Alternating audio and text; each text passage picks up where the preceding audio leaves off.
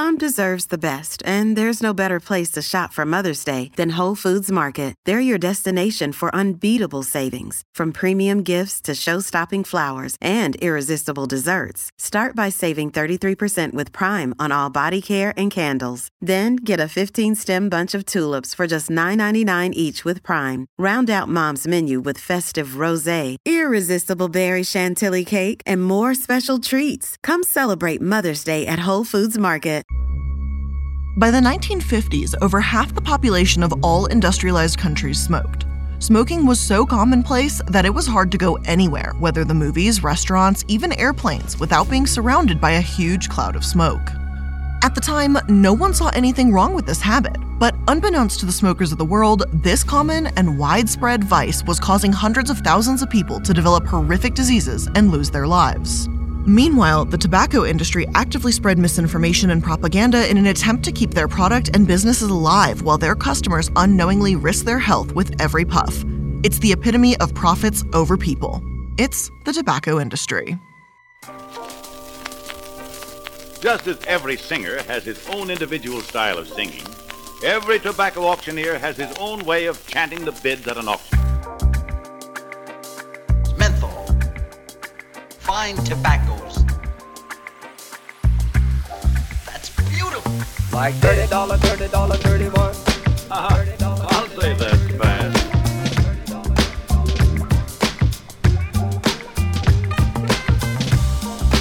Hello, everyone, and welcome to another episode of The Corporate Casket. I'm the Illuminati, and today we're going to be talking about the industry of all industries, the tobacco industry.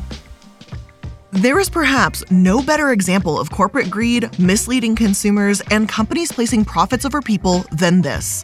Met with the information that their products were causing a massive health epidemic in the nineteen sixties, the industry responded not with concern, apologies, or any effort to rectify the situation, but instead with a massive push to mislead consumers and deny their part in causing hundreds of thousands of people to lose their lives. Because of the sheer massive amount of information and events associated with the centuries-long history of the industry, we obviously cannot cover everything in just one episode. Make sure to keep an eye out for more episodes and even some TikToks at Illuminati for all of that. With all of that being said, let's get into this. Your brain needs support, and new Ollie Brainy Chews are a delightful way to take care of your cognitive health. Made with scientifically backed ingredients like Thai ginger, L-theanine, and caffeine, Brainy Chews support healthy brain function and help you find your focus, stay chill, or get energized. Be kind to your mind and get these nootropic chews at olly dot com. That's O L L Y dot com. These statements have not been evaluated by the Food and Drug Administration. This product is not intended to diagnose, treat, cure, or prevent any disease. Want to give up harsh-tasting cigarettes? Treat your taste kindly. Travels the smoke farther to improve smoking taste. Tobacco has been a part of multiple centuries for thousands and thousands of years. Researchers have found that the use of tobacco dates all the way back to the first century B C with the Mayan folks. At this point, at least according to archaeologists, it was mostly used in sacred and religious ceremonies. Then, as the Mayans gradually started to migrate or be pushed out of their own territories, if we're going to be more accurately speaking, in about four seventy to six thirty A D, the use of tobacco for spiritual and medicinal purposes slowly started to spread to other native tribes. Rarely was tobacco used in the same manner we see today, either for enjoyment or social ties. Instead, it was smoked in sacred ceremonies or used to cure illnesses like asthma, earaches, fever, burns, and more. But that all began to change with Christopher Columbus. Now, Christopher Columbus is often credited with discovering tobacco, which, as I just pointed out, he most certainly did not. Instead, he merely discovered that people were already using it. Now, Columbus first noted the use of tobacco in Cuba in the fourteen hundreds, and soon the explorers started experimenting with the plant for themselves and documenting its use and report back to Europe. At the time, the high levels of nicotine in the smoking and even chewing tobacco could act as hallucinogenics. Quickly, tobacco made its way into Europe and became one of the most prized crops and biggest businesses. It was mostly used by the highly elite. For instance, Queen Elizabeth the First was an avid tobacco user, much to the king's dismay, but I'll talk about that more in just a couple minutes. Unfortunately, as the crop started to grow in importance, it also contributed heavily to the violent displacement of indigenous folks within the newly formed colonies in America. This was true specifically in Virginia and Maryland in the sixteen hundreds. In Jamestown alone, they exported over two thousand three hundred pounds of tobacco to England between the years sixteen fifteen and sixteen sixteen. But, as I said, this all came at a price, and that price just got steeper and increasingly violent as time went on. Horrifically, tobacco is also highly to blame for the massive expansion of indentured servitude in the colonies and later the growth of the slave trade. Tobacco was particularly labor-intensive and took days of work to grow, take care of, and ship. Because of this, people in the colonies first heavily relied on indentured servants to grow the crop. According to the book The Cigarette Century, which, great book by the way, it's estimated that one-third of all English immigrants to America came because of the tobacco trade. Indentured servants were people who signed contracts, typically spanning anywhere from four to seven years in exchange for passage, lodging, food, et cetera in the new colonies. The new life of indentured servants was often extremely restrictive and brutal, and people were often punished for running away or for women becoming pregnant, with additional years of work being added to their contracts. However, some indentured servants were guaranteed land after their contracts ended, and some were able to become elite in the colonies. Because of this, as tobacco continued to grow as a commodity, indentured servitude became less of a viable option. Ultimately, many tobacco farmers, and by farmers I mean the owners of the fields, turned to the slave trade. By seventeen hundred, black people who had been enslaved made up a majority of the tobacco labor force. For the next one hundred years, tobacco would continue to grow as an industry and widely used product. By the American Civil War, tobacco had become so important to the United States economy that they imposed a tax on cigarettes in eighteen sixty-four. Then, in the late eighteen hundreds, tobacco and cigarettes were truly revolutionized by entrepreneur James Buchanan Duke, also called Buck. Buck was considered to be the first successful cigarette entrepreneur and gained massive notoriety when he changed the game of tobacco in the eighteen eighties with the invention of the Bonsack machine, the first machine developed to roll cigarettes. Before this, cigarettes were hand-rolled and sold as an expensive handmade luxury. Buck, with his groundbreaking invention, turned cigarettes into a cheap and mass-producible commodity. He later founded the American Tobacco Company in eighteen ninety and widely contributed to the massive growth of the American population smoking cigarettes and moving away from pipes and chewing tobacco. Meanwhile, in Britain, a manufacturer named Henry Willis started to use the machine to participate in the tobacco trade, which allowed him to become dominant in it within just a few years. Buck, seeing this, tried to enter the British market himself, and this led to a tobacco war between British and American companies, which caused a halt in manufacturing for a year. However, they eventually settled on an agreement that ended with British and American companies joining together to sell cigarettes to the rest of the world. Cigarettes grew even more when entering the nineteen hundreds, especially during the First World War. Surgeons praised cigarettes for helping the wounded relax and easing their pain. Additionally, it was easier for troops in the trenches to smoke cigarettes than it was to smoke pipes. Because of this, the United States government decided to join in with the tobacco industry to organize a constant supply of cigarettes to the troops. This would be the first time that cigarettes were included in soldiers' rations, and boy did it make the companies a bunch of money. For instance, one company, Camel, sold over twenty billion cigarettes, largely due to their supply order from the United States government. Then, during the Second World War, the U S government again joined in with the United States tobacco industry when Britain had stopped their imports of U S cigarettes. In response, the U S government bought the volumes equivalent to the U K export market to protect its own farmers. In other words, the U S government and ultimately the taxpayers bailed out tobacco farmers, which they had actually been doing since nineteen thirty-three after the passage of the Agricultural Adjustment Act. This act provided a price support system for tobacco companies and farmers. Now, in nineteen forty-seven, the United States government, in partnership with the tobacco industry, developed the Tobacco Associates. This was a marketing board to promote U S cigarettes overseas. While it was technically a private organization, it was mandated by the government to symbolize the triumph of consumer capitalism at the beginning of the Cold War. It was in the nineteen forties and fifties that cigarettes would enter their so-called golden age. According to Britannica, by nineteen fifty, half of the population of industrialized countries smoked. In another article released by Nature magazine, it was estimated that in the United States in nineteen fifty-five, more than half of all men and nearly one quarter of all women smoked. Smoking became a common and widely accepted behavior, with people smoking in their offices, bars, movies, planes, and pretty much anywhere. Basically, anywhere there were people, there was smoking. Of course, at this point, no one was aware of the health implications of smoking. At least, it was not massively known by the general public. But slowly, that began to change.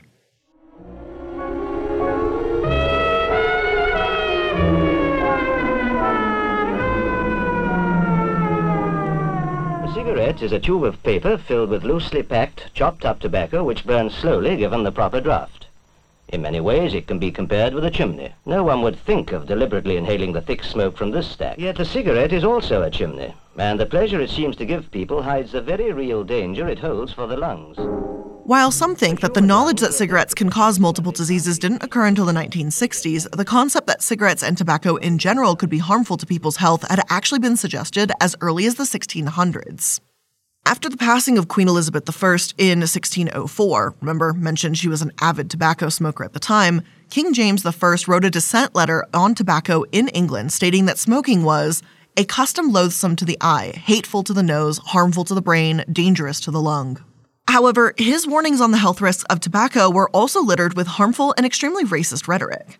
For example, part of his writing read, "What honor or policy can move us to imitate the barbarous and beastly manners of the wild, godless, and slaving Indians, especially in so vile and stinking a costume?" And I don't know if it meant costume or custom, but it is written as costume. So while he did actually turn out to be right about the health impacts of tobacco, we can't really commend him on that since he coupled it with pretty horrific language. But he wasn't the only one to speak out against tobacco usage in the sixteen hundreds. In sixteen sixty-five, Samuel Pepys, a physician and researcher, announced that tobacco could be dangerous after a Royal Society experiment in which a cat died after being fed a drop of distilled oil of tobacco. Then, over one hundred years later in seventeen ninety-one, a London physician named John Hill reported that snuff, chewing tobacco, had been linked to nasal cancers in certain cases. Despite these warnings, even by some extremely powerful people, the tobacco industry flourished, and these concerns were quickly swept under the rug. Perhaps because all of the money and extreme power the tobacco industry had brought both the United States and Europe. Additionally, I feel like it's incredibly interesting and important to remember that the United States and British governments had huge ties to the tobacco industry since the late eighteen hundreds. Just a little something to, I don't know, keep in mind. However, this all started to change in the nineteen fifties and throughout the late nineteen sixties when various health entities began to publish reports about the links between tobacco products and cancer. In nineteen fifty, researchers Doctor Ernest L. Widener and Evarts A. Graham released a study that showed smokers had a greater risk of developing lung cancer than non-smokers. Their results were published in the New York Times, Reader's Digest, and even Life. But despite the widespread publication of their findings, they remained widely ignored by the public, likely due to the physical addiction to cigarettes, the advertising by the tobacco industry, and their constant denial. But again, we will return to that. In nineteen fifty-six, the Surgeon General in the United States, Leroy E. Burney, appointed a scientific group to study the impact of smoking on health. One year later, Burney released a statement saying, quote, "It is clear there is an increasing and consistent body of evidence that excessive cigarette smoking is one of the causative factors in lung cancer." Again, these early warnings were just widely ignored by the general public, though.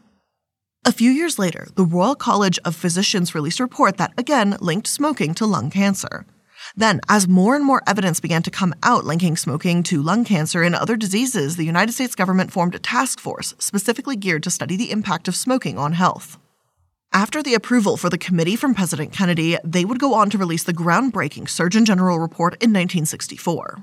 Like the others, the report found a resounding connection between smoking and lung cancer. This would be the first time that the federal government specifically declared that tobacco use was becoming an epidemic. In addition to finding a link between smoking and lung cancer, the nineteen sixty-four Surgeon General report also found that smoking could lead to chronic bronchitis, heart disease, and health risks for pregnant women who smoked and their infants. Which, by the way, as a precursor to the next section about industry denial, the C E O of Philip Morris, one of the biggest tobacco companies in the world at the time, said the risks for infants were perfectly fine because, and I quote, "some women would prefer having small babies." So that's just an example of what people were dealing with at the time.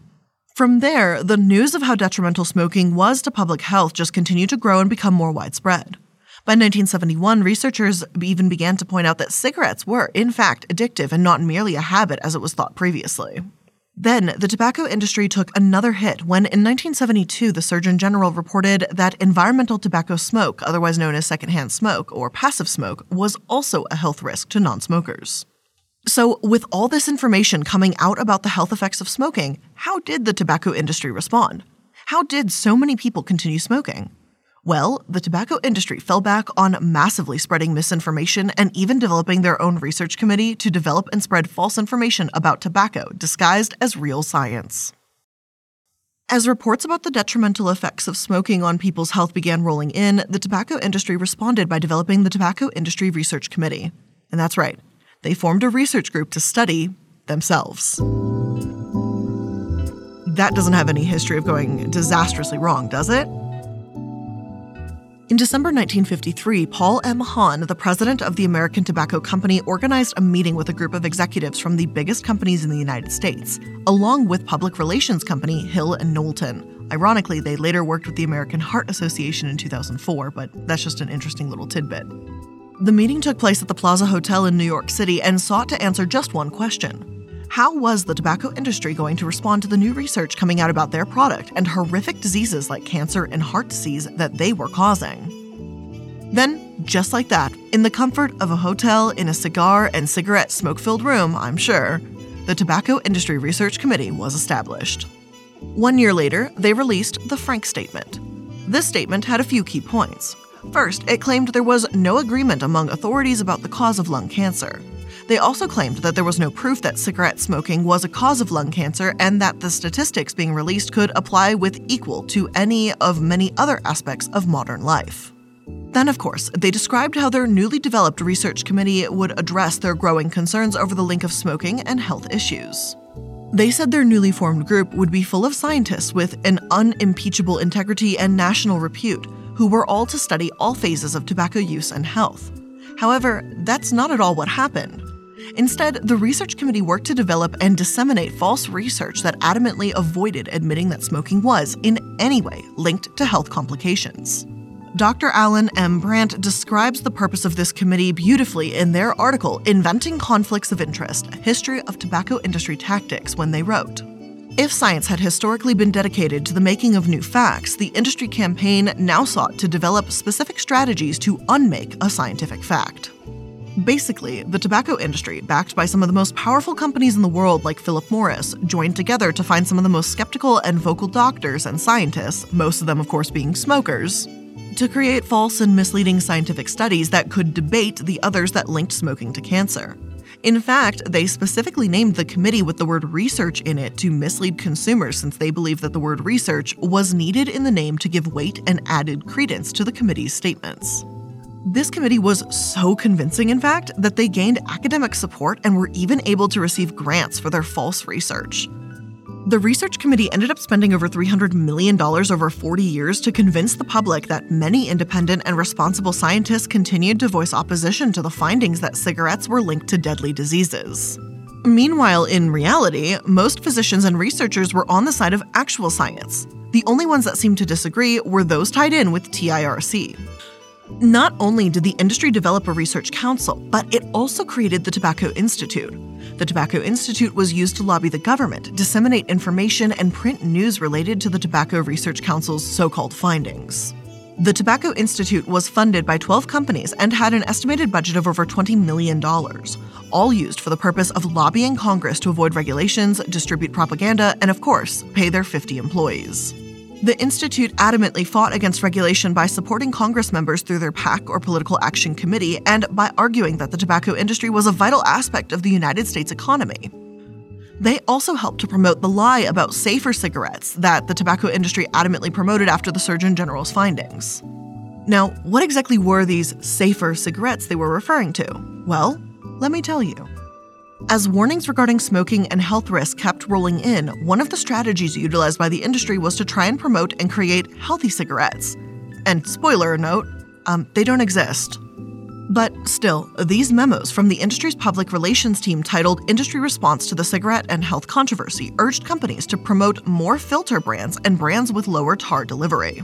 The thinking was that these could be advertised as being safer and gave the illusion of being healthier cigarettes to smokers, despite the industry knowing full well they were not. The race to produce these types of cigarettes and advertise them to the public became known as the tar derbies and was just another strategy used by the industry to maintain a good public image. However, while they went through this strategy of healthier cigarettes, quotes all around healthier by the way, they actually ended up making cigarettes more addictive. In the late nineteen sixties, the Philip Morris Company discovered that adding ammonia to cigarettes created something called free nicotine. Basically, it convinced the brain that you were getting more nicotine than you actually were, and the effects were felt in seconds. After Philip Morris's success, the other companies started to follow suit. So, as they advertised these healthier cigarettes, they did so knowing they were actually not safer than before and becoming outrageously more addictive. Then, as passive smoking, otherwise known as secondhand smoke, was found to also be a danger to non-smokers' health, the tobacco industry doubled down and became even more adamant that smoking couldn't cause any health issues. In nineteen seventy-eight, a market research organization actually advised the tobacco industry that passive smoking was the most dangerous development to the viability of the tobacco industry that has yet occurred. From there, they started to rapidly recruit academics, scientists, lawyers, and public relations specialists in an attempt to fight the ever-growing amount of research, policies, and eventual lawsuits that they would have come their way. And that came in handy, as by the late sixties and seventies, the tobacco industry would face an onslaught of each. By the time the first report came out about cigarettes and other tobacco products being linked to cancer and heart disease, smoking was incredibly commonplace. So people against smoking or attempting to notify the population of the concerning news were in for a massive fight, not only with the tobacco industry themselves, but their millions of customers. One of the first steps taken by organizations attempting to stop, or at the very least weaken the tobacco industry, was to out-advertise them. Advertising had become a massive part of the business. So in an attempt to address this, nonprofit organizations in certain parts of the U S government began to adamantly fight against tobacco advertisements. In nineteen sixty-seven, after the groundbreaking nineteen sixty-four Surgeon General's report, the Smoking Action and Health Organization, A S H, began working to weaken the tobacco industry. And there's gotta be a pun in there somewhere, I'm just, my brain's just not working today. A S H petitioned the Federal Communications Commission, stating that they were required to devote free airtime to anti-smoking advertisements on radio and television. They were successful, and studies have actually found that these anti-smoking advertisements severely lessen the number of smokers in the United States. From nineteen sixty-seven to nineteen seventy, anti-smoking ads received roughly seventy-five million dollars in free advertising. This was compared to the industry's one billion dollars in spending, but it did still make a difference. However, at this point, the tobacco industry was still not going to let people come in and ruin their kingdom. So they asked Congress to just remove any advertisements related to cigarettes on television or radio. They obliged, and cigarette advertising was officially banned in nineteen sixty-nine with the Public Health Cigarette Smoking Act. And yes, you did hear that correct. It was the tobacco industry that caused their advertisements to be discontinued. And that seems so wrong, right? That doesn't seem like what they would want. Well, as it turns out, it wasn't so crazy. With all advertisements concerning cigarettes becoming banned, that meant anti-smoking ads were banned too. Plus, the companies could still use advertisements on billboards too. It wasn't like their advertisement completely disappeared. Unfortunately, this led to both an increase in cigarette consumers and it saved the industry some money which it could use elsewhere, like to fight major lawsuits or political discourse. In addition to banning advertising, the Public Health Cigarette Smoking Act also required cigarette packages to have the label stating, "Warning, the Surgeon General has determined that cigarette smoking is dangerous to your health." Unfortunately, these warnings were not particularly helpful. Now slowly, as more evidence regarding smoking and secondhand smoke being linked to various forms of health concerns like lung cancer, heart issues, and severe risk to pregnancy, the rules involving smoking in the United States began to also change. Only one year after the Surgeon General reported that secondhand smoke put non-smokers at risk, Arizona became the first state to begin restricting smoking in public areas. Then, in perhaps the biggest hit to the tobacco industry, the United States government started to follow suit. The government started to limit and regulate smoking in government buildings after years of warnings about the dangers of smoking and passive smoke. Then, in nineteen seventy-five, the Army and Navy stopped providing cigarettes in the rations for service members. As many of you remember from our background earlier, this was a huge deal to the tobacco industry. Camel in particular made a massive amount of money, and I'm talking billions of dollars, through their government contract. So losing this asset was a huge blow to the industry. And that little warning on cigarette cartons that I talked about just a second ago? As I said, it turns out those didn't work super well. In nineteen eighty-one, the F T C reported to Congress that the past health warning label had little effect on public knowledge and attitudes about smoking. In response, Congress passed the Comprehensive Smoking Education Act in nineteen eighty-four, which required four additional and more specific warnings to be placed on cigarette packages. These new warnings explicitly stated that smoking caused lung cancer, heart disease, and emphysema. And they additionally had to add that it may complicate pregnancy. They also state that smoking while pregnant could result in fetal injury, premature birth, and low birth weight. Lastly, they explicitly said that cigarette smoke contains carbon monoxide.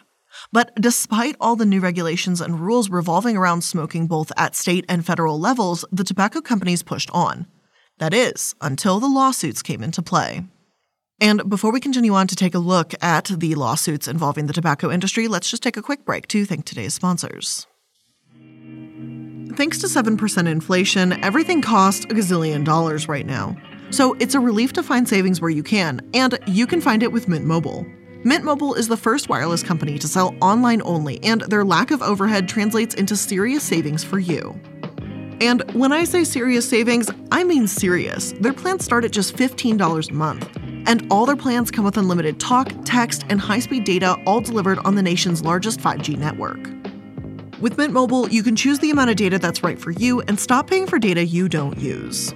I've been using Mint Mobile now for a year and a half, maybe we're getting close to two years at this point, and I have had zero problems. It's actually been kind of shocking. The bill is easy to control and maintain through their app and pay and upgrade or downgrade depending what I'm doing, and there's literally no issues ever. It's kind of shocking that it's so good. Like, why isn't everyone doing this? Anyway, to get your new wireless plan for just fifteen bucks a month and get the plan shipped to your door for free, make sure you go to mint mobile dot com slash casket. That's mint mobile dot com slash casket. Cut your wireless bill to fifteen bucks a month at mint mobile dot com slash casket. It seems like we've all been really focused on sleeping lately as well too, because no one is sleeping well. But no matter how many tinctures you might buy, nothing helps more than just getting a better mattress. That's why it's worth getting a Purple mattress. Only Purple mattresses have the GelFlex grid, which is a super stretchy, ultra squishy material that adapts and flexes around pressure points and doesn't retain heat. Might I add, doesn't retain heat. You sleep nice and cool on this thing all night. The GelFlex grid supports your back and legs, yet also cushions your shoulders, neck, and hips. Since switching to a Purple mattress, I've noticed that Casper, which as you guys know is a Samoyed who is an Arctic sledding dog, so he needs to maintain cool temperatures, he's been sleeping on the corner of the Purple mattress with me, so I assume it most certainly keeps him cool as well, which makes me happy. And you can try your Purple mattress risk-free with free returns and shipping. Financing is available too. So getting a great night's sleep starts with having a great mattress, so get a Purple mattress. Make sure you go to purple dot com slash casket and use code CASKET. For a limited time, you can get ten percent off any order of two hundred dollars or more. That's purple dot com slash casket, code CASKET, for ten percent off any order of two hundred dollars or more. That's purple dot com slash casket, promo code CASKET. Terms apply.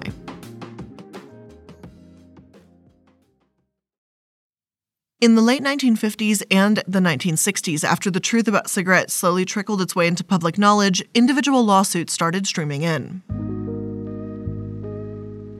At this point, lawsuits were mostly brought by individual people who were smokers who later developed lung cancer.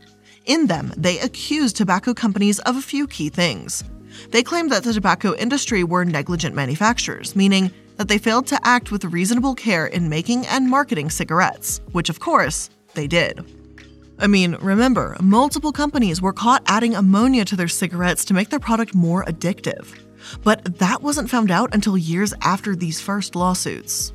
They also claimed that the tobacco industry committed product liability and negligent advertising, which means they marketed a product that was unfit to use and failed to warn consumers of the risks of smoking cigarettes.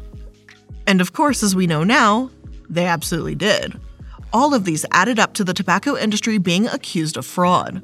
Considering they adamantly lied about the health of their cigarettes and repeatedly denied any harm associated with smoking, that would definitely constitute fraud. But unfortunately, the tobacco industry saw these lawsuits coming.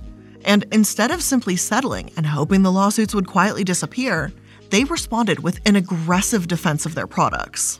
With the power of some of the best lawyers in the United States, the tobacco industry went on a massive campaign to fight the allegations. They relied heavily on the same talking points that had been released by the Frank Statement to argue against the plaintiffs' claims.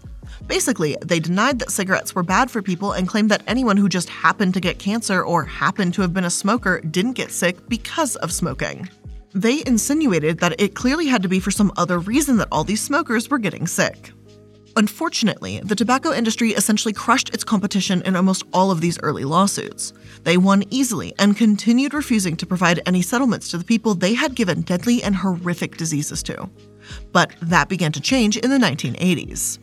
In one of the most important lawsuits of the nineteen eighties, Cipollone v. Liggett, the husband of Rose Cipollone, sued the Liggett Group for knowing that cigarettes were both addictive and caused lung cancer, leading to Rose's death.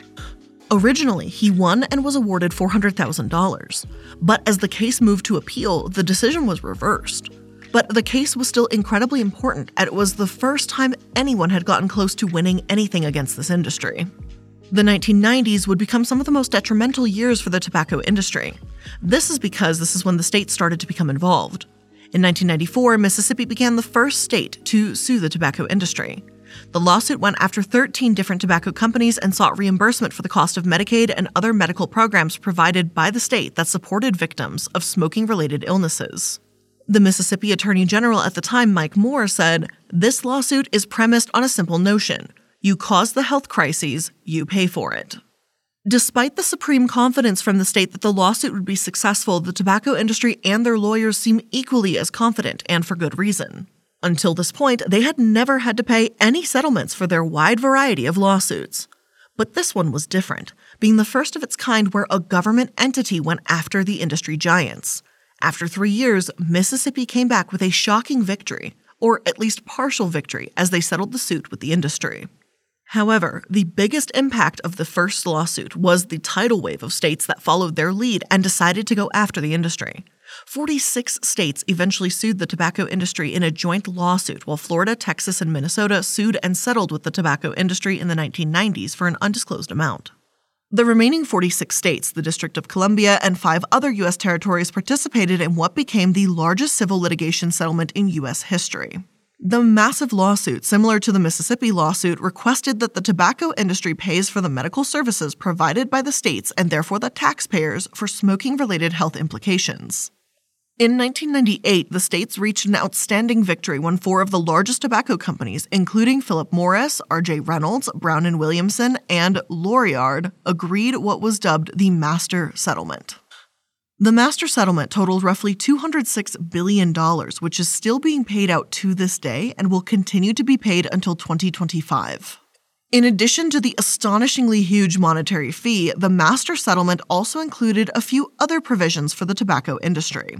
First, the settlement required that an independent organization be developed and paid for by the tobacco industry that prevented tobacco use, which became the Truth Initiative.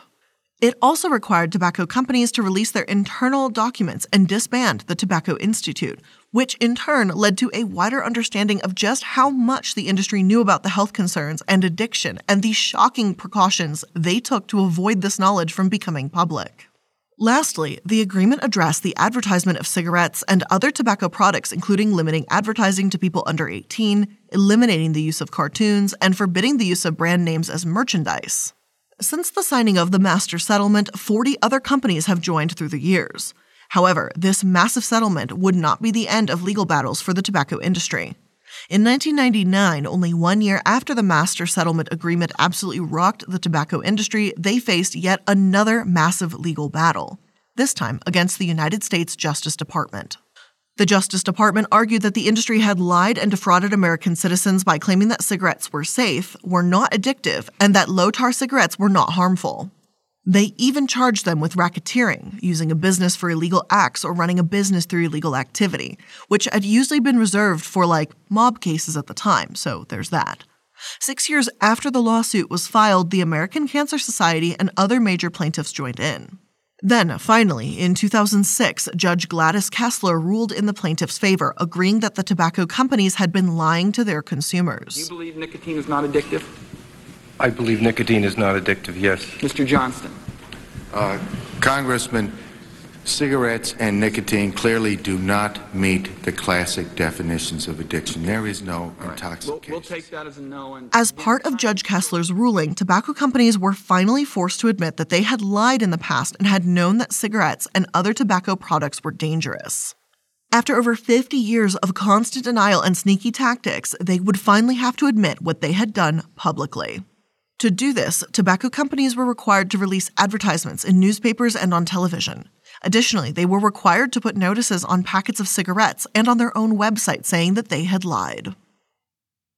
While the various campaigns, lawsuits, and regulations on the tobacco industry certainly helped, I'm sure as you know, smoking has not been completely eradicated, and neither have the diseases it causes. The regulations and education on just how dangerous smoking is have helped radically decrease the number of people who do smoke in the United States. In the nineteen fifties, about half of all Americans smoked. Now, only about twenty-two percent of adult men and eighteen percent of adult women are smokers. But that's still a lot of people. According to the C D C, smoking kills approximately four hundred eighty thousand Americans every year. Additionally, the United States spends at least three hundred billion dollars every single year on smoking-related illness. So while that over two hundred billion dollars settlement may sound like it was making a major dent, it really isn't making as big of a difference as we might think.